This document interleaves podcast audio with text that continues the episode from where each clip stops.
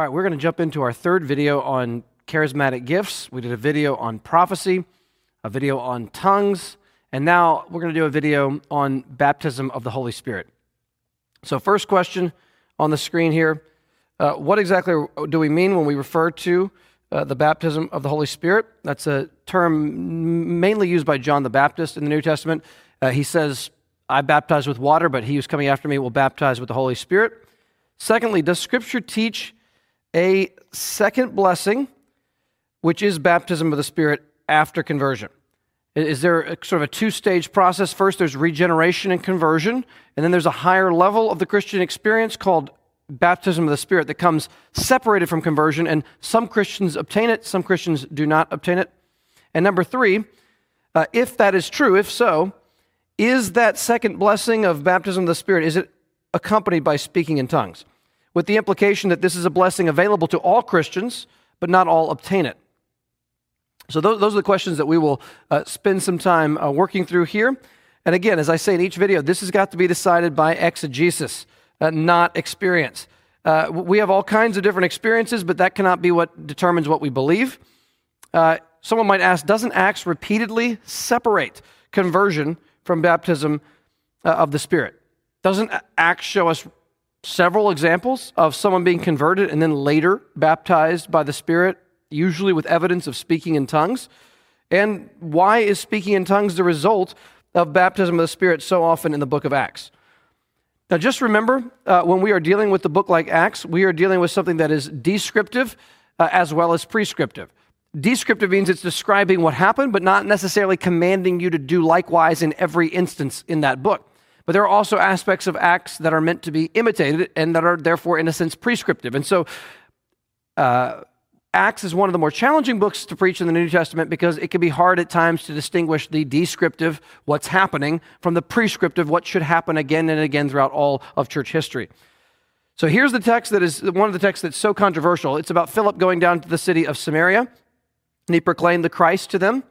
And the crowds paid attention to what Philip said.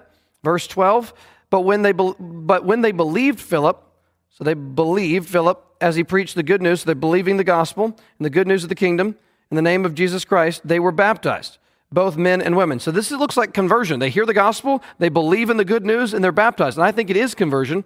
Uh, that's what's happening. Verse 14.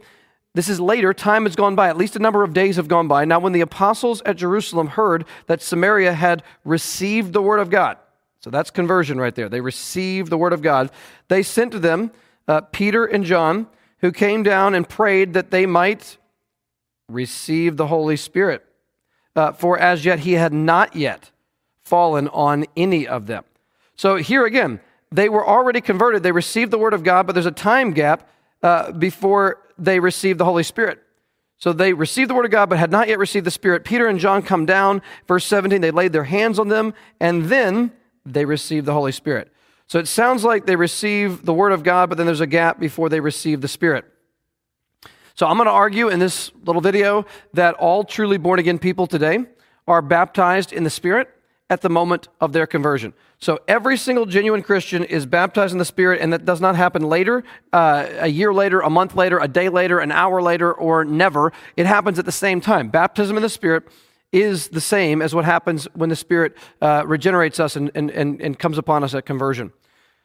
So, what does the New Testament say about baptism in or of the Spirit? It is mentioned several times, but all except one are re- repeats of one saying from John that I mentioned a moment ago. So, John the Baptist says over and over again about Jesus, He will baptize you with the Holy Spirit. And that same basic phrase, uh, paraphrased in different ways, appears six other times at least Matthew 3.11, Mark 1.8, etc. You can see the verses there. So uh, we'll mention the other time that the phrase is used not by John the Baptist. It's very significant for our discussion, but that will come in a few minutes, Lord willing. So, what is going on uniquely in Acts related to baptism of the Spirit? What's going on in the book of Acts? Well, a text without a context becomes a pretext for a proof text. I've said that many times. It's not original to me. Uh, if, if, you take a text out of its context in the paragraph within which it sits, and within the book within it sits, and within the covenant, redemptive, historic moment within which it sits, you can make the Bible say almost anything about almost anything. So let's look at the book of Acts more as a whole. This is a unique moment And I, I want to emphasize the word unique. This is a unique moment in the history of the church. I say unique because this is the place in the Bible where the new covenant uh, intersects with the old covenant era. If you have the old covenant era moving forward in history, uh, you have Jesus come, he dies and rises, and then Acts really introduces us into the new covenant era. Pentecost is when the Holy Spirit comes right after Jesus' or, or after Jesus' ascension, and then the, the new age, the new covenant era begins really there, and the giving of the Spirit in a new and fresh and greater way occurs first at Pentecost and then moves forward. So if you if you think of Acts as the sort of the, the sort of the um, the, the place where the two covenants intersect and overlap, where, where Old Covenant and New Covenant intersect and overlap. Think of the book of Acts as sort of like throwing a rock into a still pond. When the rock hits the center of the pond, you then see a ripple moving out. And that ripple is the New Covenant era sort of taking over uh, the world. And it begins in Jerusalem and moves out into the world. So if you don't understand what that means, and I could get if that's confusing, look at Acts 1 4. While staying with them, this is Jesus after resurrection, he ordered them not to depart from Jerusalem. So the city of Jerusalem is, is, significant, but to wait for the promise of the Father, which he said, You heard from me, for John baptized with water, but you will be baptized with the Holy Spirit. Look at this, not many days from now. So we know that the, the baptism of the Spirit first shows up at Pentecost, because not many days from now, uh, this phrase right here, is referring back to uh, Acts chapter 2. So, baptism of the Spirit is going to be what we see in Acts chapter 2 at Pentecost. Now, not every time baptism of the Spirit happens is it accompanied by speaking in tongues. That's part of the controversy we'll have to address. But it can. It, uh, speaking in tongues in the, in the, in the New Testament can uh, accompany uh, baptism of the Spirit, but it does not have to, I'll, I will argue. Verse 8, but you will receive power when the Holy Spirit has come upon you. So that's the baptism of the Spirit. The Holy Spirit has come upon you, uh, and you will be my witnesses. And this is all important for the book of Acts. You'll be my witnesses in Jerusalem, in Judea, in Samaria, and to the ends of the earth. Now, not, not to confuse here, but Jerusalem is the capital of the southern kingdom of Judea. So, Jerusalem and Judea is referring to the southern kingdom and its capital. Samaria is referring to what was left of the northern kingdom, largely. Samaria, which was the half breeds, right, between Jews who were usually poor, poor Jews intermarried with Assyrians after the, after the northern kingdom was taken, and the descendants of half Jews, half pagans were Samaritans. Then they had a different temple, different kind of religious way of doing things. It was a very different thing. Uh, John chapter 4, Jesus is talking to the woman at, uh, uh, at the well of Samaria and she says, John says, Jews have no dealings with Samaritans. Uh, they, they, don't interact with, they don't even share the same uh, water bucket in common, is, is the text there. So there was ma- major animosity between Jews and Samaritans. But do you see here the structure of the book of Acts is given us in Acts 1 8? You have, uh, I don't know if I want to write this all, all out, but I'll put Jerusalem and Judea as they go together. And then out from there, you have Samaria. And then out from there, you have the Gentiles or the ends of the earth. So think of it as ripples in a lake. The, the rock hits right here and then the rock, the ripple moves out. It goes from Jerusalem to Judea to Samaria to the, the ends of the earth, the Gentiles. And that's going to be how the new covenant moves out uh, in the book of Acts. So let's see what it looks like. As it said here, not many days from now, you'll, you'll, you'll be baptized by the Holy Spirit. Let's see what that looks like. Acts chapter 2, uh, in verse 4. And they were filled with the Holy Spirit. So this is baptism of the Spirit. And in this particular instance, they began to speak in other tongues as the Spirit gave them utterance. At least in this text, baptism of the Spirit and speaking in tongues are linked together, but that's not obviously always going to be the case. And that, well, that may not be obvious to some. I'll say I'm going to argue that's not always the case today. In fact, I would say today it never happens in association with uh, that because I don't believe tongues still happen today. But even in the New, New Testament, baptism of the Spirit and tongues did not always go together. But in Acts, they often do, and that's important for what we're trying to explain. Verse 5 And now they were dwelling in Jerusalem. So remember, Jerusalem, Judea, Samaria, ends of the earth. They were dwelling in Jerusalem, Jews, devout men from every nation under heaven. And at this, the sound of the multitude came together. They were bewildered because they were hearing uh, them speak in his own language. So he, here's the point here God is going to begin with the Jew first and also to the Greek in the book of Acts. Okay, God's going to renew, uh, restore his people Israel, starting with the Jews. They're from every nation, but where are they? They're in Jerusalem, in the capital of Judea, and the Spirit is poured out, and the initial apostles are baptized by the Spirit, filled by the Spirit, and they begin to speak in tongues. Now, why the speaking in tongues? What's, what's up with that? Why does that accompany being filled with the Spirit? God wants to make publicly known at the initial stages when the, when, when the new covenant is coming, when the Spirit first intersects with a new group of people, the first time the Spirit fills in a new covenant way a particular group of people, it is evidenced publicly by public signs, usually, and if not every time, uh, speaking in tongues, prophesying, those kinds of things. So God wants it to be publicly known that the Jewish people are being filled with the Spirit in a new covenant way that was promised in the old covenant. God pours out His Spirit, and He wants it to be publicly known the Spirit is there, and so He publicly demonstrates the presence of His Spirit by enabling the disciples to speak in other languages, other human languages. And we talked about tongues in detail in the last video. Now let's look at Acts 8 1. And there arose in that day when Stephen was persecuted a great persecution against the church at Jerusalem. So look, we're, we're back at Jerusalem. And they were scattered throughout all the regions of Judea and Samaria. So God used a persecution to see to it that the disciples did what Jesus commanded them, which is to move from Jerusalem, the headquarters, the capital, to all of the southern kingdom, Judea, and also to the northern kingdom, Samaria. And so again, like ripples moving out, uh, the people of God are moving with the gospel from the capital to the southern kingdom to the northern kingdom, following the same pattern Jesus spoke of. Now, in Acts 8, a few verses later, now uh, those who were scattered went about preaching the word. Philip went down to the city of Samaria, proclaimed to them the Christ, and they all paid attention with one accord to what Philip said. Verse 12 But when they believed Philip, as he preached the good news about the kingdom, in the name of Jesus, they were baptized, both men and women. So, just like I said at the beginning, I do think these people were converted here. Although Simon, the magician, was falsely converted, if you look at the story. But the majority of people were, I think, truly converted, both men and women and they were baptized. So they believed in the gospel, they repented of sin, they were baptized, both men and women. And there is a time gap here between their conversion and the baptism of the Spirit. Look at verse 14. Now, when the apostles at Jerusalem, now when the apostles at Jerusalem heard that Samaria had received the word of God, they sent to them Peter and John, who came down and prayed with them that they might receive the Holy Spirit, for as yet he had not fallen on any of them, but they had only been baptized in the name of the Lord Jesus. Then they laid their hands on them and they received the Holy Spirit. They received the Holy Spirit. Okay, so there is a time gap here. They are, they are converted, they, they believe and are baptized, B and B, and then later they receive the Holy Spirit.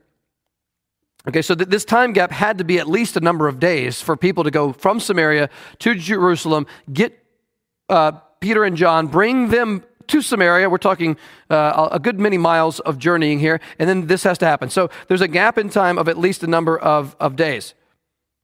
Why was there a delay between the conversion of the first Samaritans and their receiving the Holy Spirit? Why was there a gap in time? That's the question. The Catholic Church has one answer, which, if you want to freeze frame this and read it yourself, this is from the Catholic Catechism. They have their own sacramental system view of this, which is, I want to be humble, but way off the mark, like dangerously false, way off the mark in their interpretation. You can read that there. Martyn Lloyd-Jones, believe it or not, in his book right here, an older book, uh, Joy Unspeakable, um, power and renewal in the Holy Spirit. Martyn Lloyd-Jones, who's a wonderful pastor, one of our favorite preachers of the last century uh, in the world, uh, and we love him at our church. But this is an area where Lloyd-Jones, and I say this, I hope humbly, is one of those rare areas where Lloyd-Jones is wrong, and I would say significantly wrong on this point. Uh, Lloyd-Jones, as you can see on the quote on the screen in this very book, says, quote, people can be true Christian believers without having received the baptism of the Holy Spirit. So in this book, he sharply divides regeneration and new birth, and the baptism of the Spirit. He continues So while a Christian by definition is a man who has the Holy Spirit dwelling in him, that does not mean that he is baptized with the Holy Spirit. So he's going to draw a strong distinction between having the Spirit and being baptized in the Spirit. To me, Lloyd-Jones says, it is very vital that we should see that there is an essential distinction. You can be you can be regenerate, a child of God, a true believer, and still not have received the baptism with the Holy Spirit. Now, I want to say loud and clear we love Lloyd-Jones, but I profoundly and virtually most most uh, reformed theologians are going to say yeah that's that's not right. So this is from wayne grudem. Uh, he kind of has a basic chart here in his systematic theology of what the lloyd-jones view and the pentecostal view looks like. Uh, just to give a story i i was once at a uh, person's house who was more of the charismatic pentecostal persuasion definitely believed in prophecy and tongues and things of that nature. And the mom of a friend of mine uh, she said to me, uh, not, I think almost everybody was gone at this point, and I, I, was still at the house. And she said to me, "She's like, Mark, I know you love the Lord. Uh, I, you kind of implying you grew up Presbyterian, so more cessationist. She's like, I know you love the Lord, but you know what? When I became a Christian, what really was amazing to me was when I realized there was, a, there was a, almost a second level of experience, a second blessing. And in her view, I believe she thought normally it was accompanied by speaking in tongues, if not every time. I think normally, maybe every time she thought that. And she invited me to ask God to give me the baptism of the Holy Spirit uh, which was normally accompanied by evidence in speaking in tongues.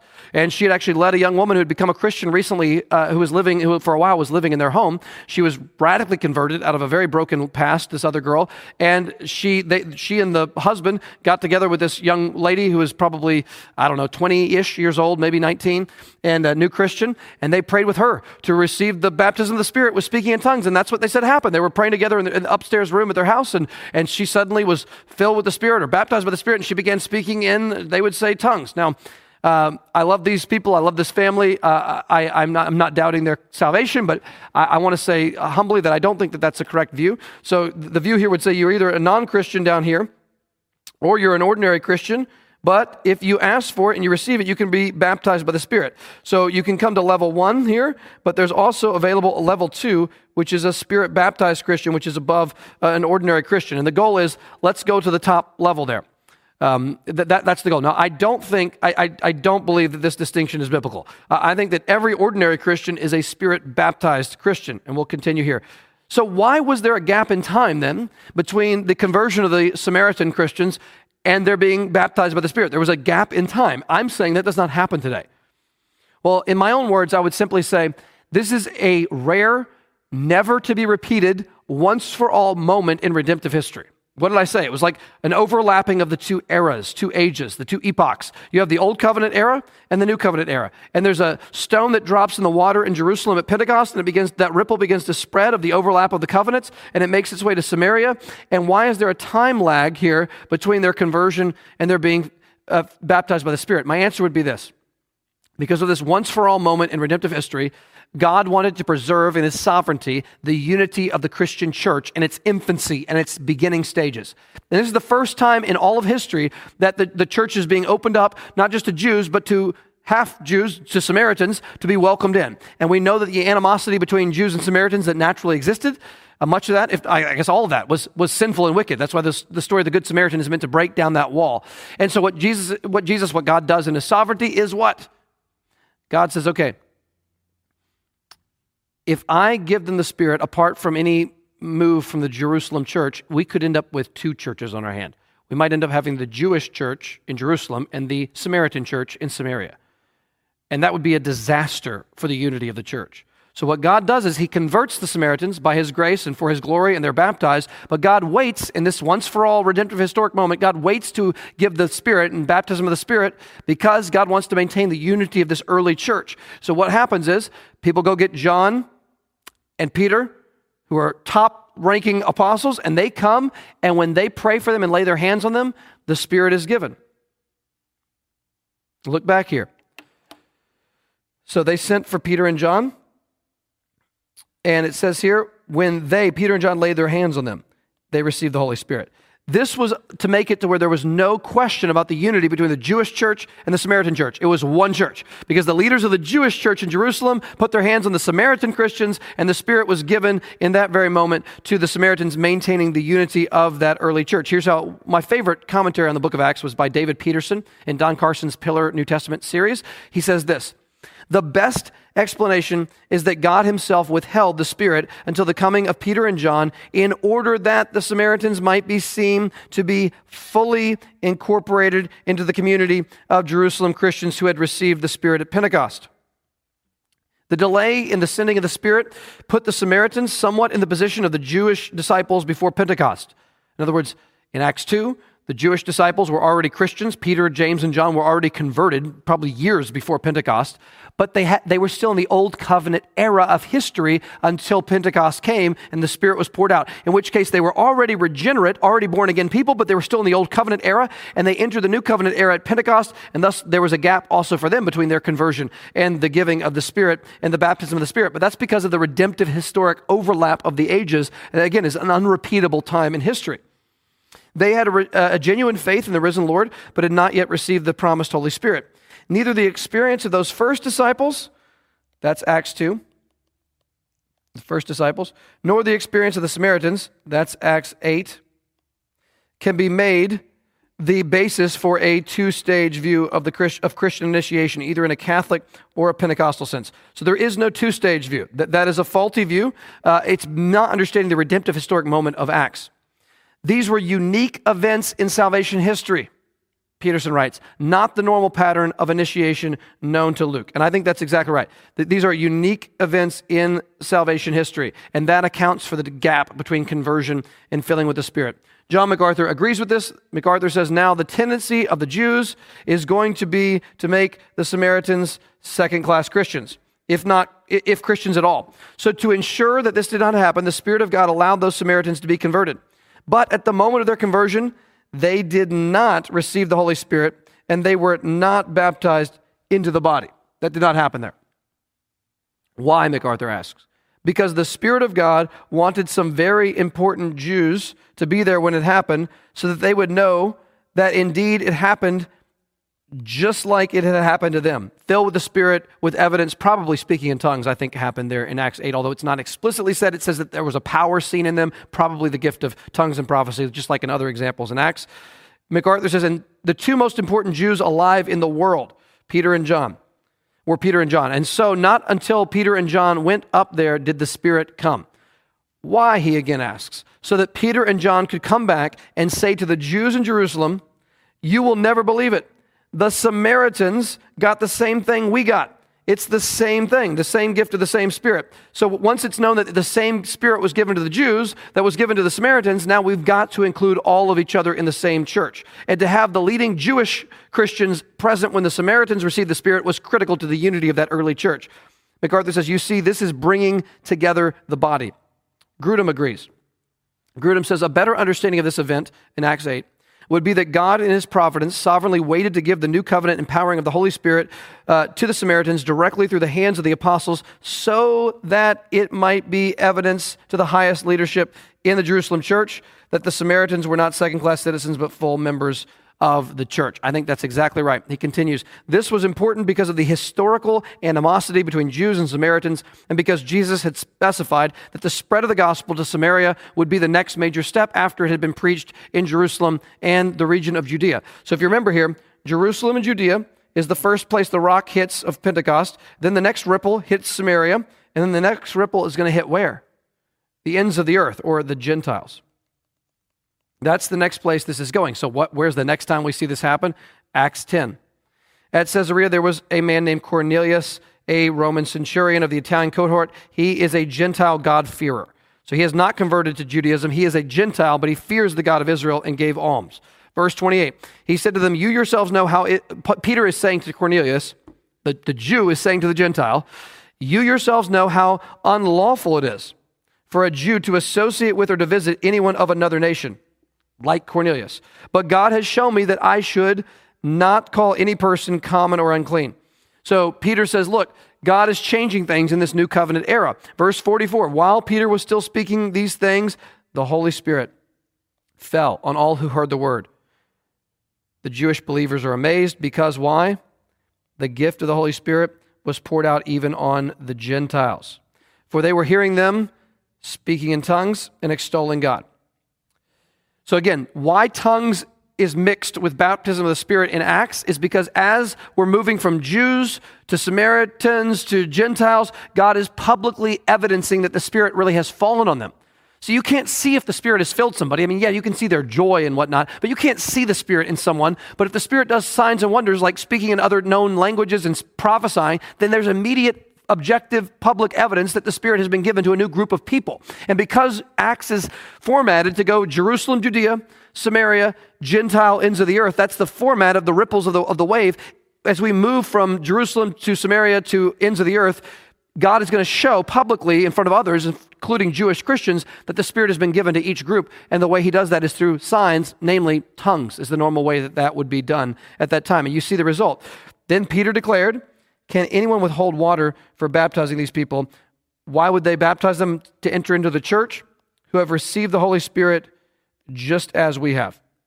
So he says, look, same thing that happened to us at Pentecost happened to the Samaritans, so we included them in the church. Now it's happening to Gentiles who are not even convert, converts to Judaism.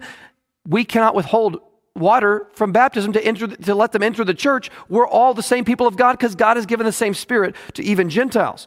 Verse 48 And he commanded them to be baptized in the name of Jesus Christ, and they asked him to remain for some days.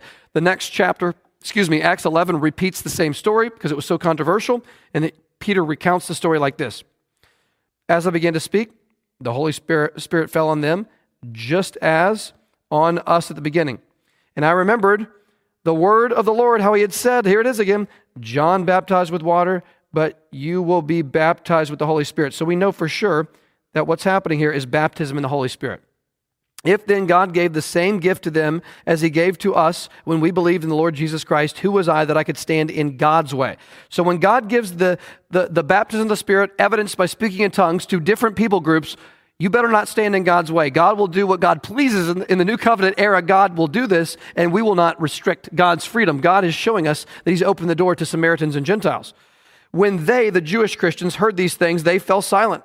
And they glorified God, saying, Here's the conclusion, then to the Gentiles also. God has granted repentance that leads to life. So Gentiles, as Gentiles, can enter into the church because they have received the baptism of the Holy Spirit. Last example of this, Acts 19. And it happened that Paul passed through the inland country and came to Ephesus, and there he found some disciples. He said to them, Did you receive the Holy Spirit when you believed? So this is back to baptism of the Spirit. They said, No, we have not even heard that there is a Holy Spirit.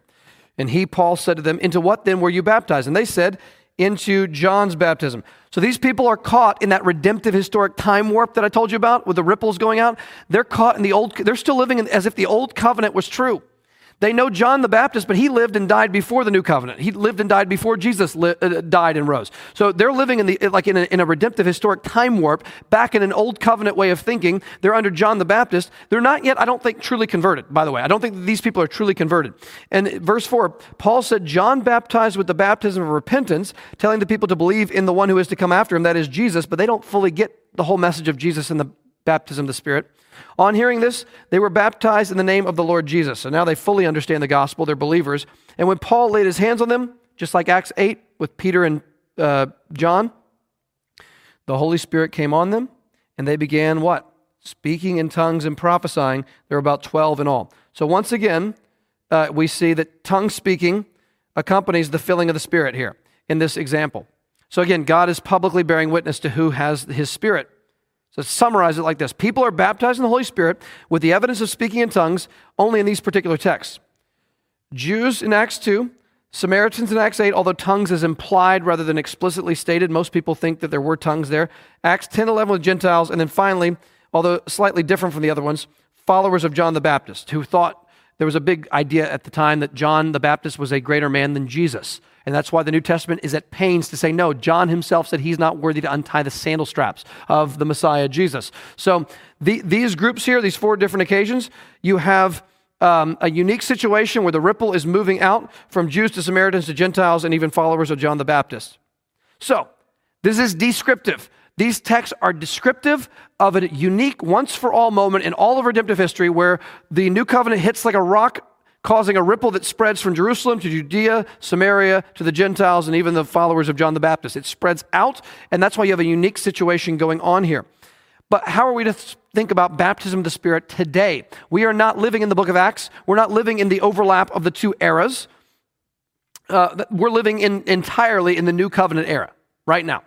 So is baptism of the Spirit a second blessing that we get later in the Christian life? Is it accompanied by speaking in tongues every time? No. No to both of those. So here's the most important verse on baptism of the Spirit or with the Spirit or in the Spirit that we have in the New Testament, other than the one said by John the Baptist that I showed you were quoted six times. It's Paul, 1 Corinthians 12, 13. This verse is so critical to this view, to the view that I'm arguing for. For in one Spirit we were what? All baptized into one body, whether Jews or Greeks, slaves or free. And we all were made to drink of one spirit. So this is very important. In one spirit, we were all baptized into one body. So here it's clear all baptized whether Jew or Greek, slave or free, we were all made to drink of one spirit. Every so who's baptized into the one body by the Spirit, or who has the baptism of the Spirit? All. All believers, all who are made to drink of one spirit. Every truly born again person has been uh, baptized by the Spirit, in the Spirit, with the Spirit. However, you want to exactly say that. Uh, in one Spirit, we were all baptized into one body. So if you're a believer, you're in the body of the church, and you got there through being baptized in the Spirit and made to drink of one Spirit. I think that verse is critical to understand this view. So there is no, there are no Christians today, to go back to the chart, there are no Christians today who are just ordinary Christians down here who have not yet gotten to the top level of spirit baptism. That this category uh, does not exist. That, that is not something that the Bible is teaching. No, this verse says, into one spirit we were all baptized. Into one body. Everybody, Jew or Greek, slave or free, all of us are baptized in the Spirit. Regeneration and receiving the Spirit is the baptism of the Spirit, and there's no separation in the New Covenant era, which is where we are living. And the situations in, like in Samaria, are unique, once for all time, redemptive historic moments. Wayne Grudem says it well. Listen to his words in his systematic theology. Quote, as far as the Apostle Paul is concerned, baptism, so he's quoting here, baptism in the Holy Spirit occurred at conversion. He says that all the Corinthians, all the Corinthians were baptized in the Holy Spirit and the result, and the result was that they became members of the body of Christ. Again, he repeats the verse For in one spirit we were all baptized into one body. So uh, if you are converted, you are baptized in the Spirit. He continues Baptism in the Holy Spirit, therefore, must refer to the activity of the Holy Spirit at the beginning of the Christian life. Baptism of the Holy Spirit is referring to the beginning of the Christian life, when He, the Spirit, gives us new spiritual life in regeneration. So, against Martyn Lloyd-Jones, I'm going to argue that baptism of the Holy Spirit and regeneration happen simultaneously, they happen at the same moment. But this means, Grudem says, that it cannot refer to an experience after conversion. So it cannot refer to an experience after conversion as the Pentecostal interpretation would have it. So we're, we're going to strongly disagree with the Pentecostal interpretation of the second blessing. Grudem says, after affirming that all believers are baptized in one spirit, Paul goes on in the same chapter 1 Corinthians 12, to teach that not all Christians speak in tongues. And this is so significant. Look at this 1 Corinthians 12, 29. Are all apostles? Rhetorical answer no. Are all prophets? No. Are all teachers? No. Do all work miracles? No, not even in the first century. Do all possess gifts of healing? No. And here it is. Do all speak in tongues? The implied obvious answer is no.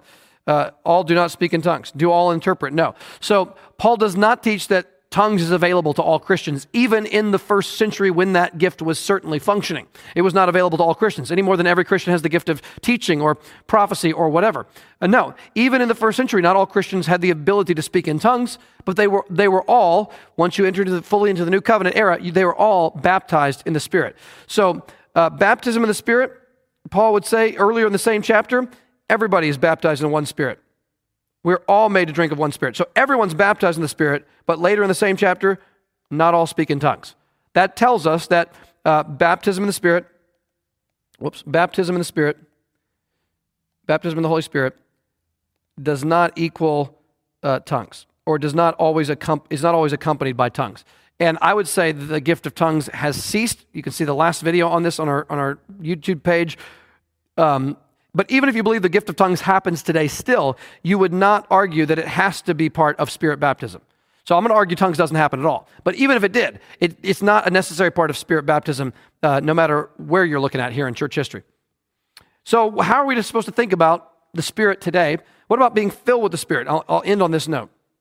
Ephesians 5:18 says it like this: "Do not get drunk with wine, for that is debauchery, but be filled with the Spirit." And I'm going to argue that this, this is something that we should be seeking all the time. We can be filled over and over and over and over, endlessly filled with the Spirit. Every day we seek to be filled with the Spirit. We, as we pray together and read Scripture and sing together uh, in this room on Sundays, in the sanctuary, we, we ask God to fill us with the Spirit. This is a, th- a recurring thing. So here's how Grudem says it Paul, in that verse, uses a present tense imperative verb that could more explicitly be translated be continually being filled with the Holy Spirit. Be continually being filled with the Holy Spirit, uh, thus implying that this is something that should be uh, repeatedly happening. repeatedly happening to Christians. So, yes, be filled with the Spirit. Be being filled continually with the Spirit. That's a continuous command, but that's not the same thing as seeking Spirit baptism. You already have that. If you're a believer in Christ, you are already baptized in the Holy Spirit. Uh, here are examples, just a couple quick ones. Acts 4 8. Then Peter, filled with the Holy Spirit, said to them, he was very bold to the, to the leaders. Acts 4.31, same chapter. When they had prayed, so they prayed together, the place in which they were gathered together was shaken, and they were all filled with the Holy Spirit and continue to speak the word of God with boldness. So you pray, uh, you, you, you gather together, and you seek that you be filled with the Spirit. It says they were all filled with the Holy Spirit and began to speak boldly. So this is, this is something that, that happens over and over and over again. We are filled continuously, constantly seeking to be filled with the Spirit. Uh, that is what we should do. So uh, to go back to the original thing and to come to a conclusion here, what is baptism of the Holy Spirit? It is the new covenant experience of the Holy Spirit that takes place in the life of every Christian at the moment of regeneration and conversion, where the Spirit takes up residence in our heart and in our life. If you're a Christian right now, you are baptized. You have been baptized into one body in the Spirit, 1 Corinthians 12 13 says. Question number two Does Scripture teach a second blessing, baptism of the Spirit after conversion? Again, as I said, even the great Martyn Lloyd-Jones said yes. And he's one of the few in the Reformed conservative evangelical movement today who would, who would take that view. I will say a profound, I hope humble, no. That is a dangerous teaching. It is not true. Uh, there is no second blessing, but there are second fillings of the Spirit, and third fillings of the Spirit, and fourth, and a hundredth, and one thousand and one hundred and twelfth fillings of the Spirit. Uh, be being filled with the Spirit. You can get the second blessing, third blessing, fourth blessing. I mean, don't call it the second blessing because that's confusing theology because people mean something else by that language. But how many times can you be filled with the Spirit? As many times as imaginable. Until your dying breath, you can be filled with the Spirit thousands and thousands of times throughout your life. And that's what we do. That's when we seek to read God's word, to, to, study scripture, to pray together, to sing together, to fellowship together. We are seeking a deeper and deeper and richer experience of God's spirit, to be filled and refilled with the spirit of God. But that's not second blessing theology, and that's not a separate baptism of the spirit. Number three, if scripture teaches a second blessing of baptism of the spirit after conversion, is it accompanied by speaking in tongues? Again, I don't think Scripture does teach a second blessing of being baptized by the Spirit after conversion, but even if it did, no, speaking in tongues does not uh, have to accompany that. So, to put all that together, baptism of the Spirit happens at conversion to all Christians. There is no second blessing, but you can be filled unlimited numbers of times, as many as God will give us, and we should seek that. And number three, no, speaking in tongues does not accompany uh, baptism of the Spirit. I would say right now, in this moment in redemptive history, I would argue in the last video, prophecy and tongues have ceased. I don't think that they still happen today. If that is true, if that conclusion is true, then speaking in tongues today never accompanies baptism of the Spirit. Because millions of people get converted in every generation right now, but I don't believe tongues happens truly ever anymore. Now, if you don't believe me on that, that's okay. You can go back to the previous videos if you want to see uh, the video on prophecy and tongues for my arguments there. But I would argue as a cessationist, every Christian is baptized, but no Christian speaks in tongues, and baptism is not a separate blessing. It happens at the moment of conversion. So I hope that's helpful and not more confusing. If you have questions, you can leave them in the comments down below, and thank you for watching.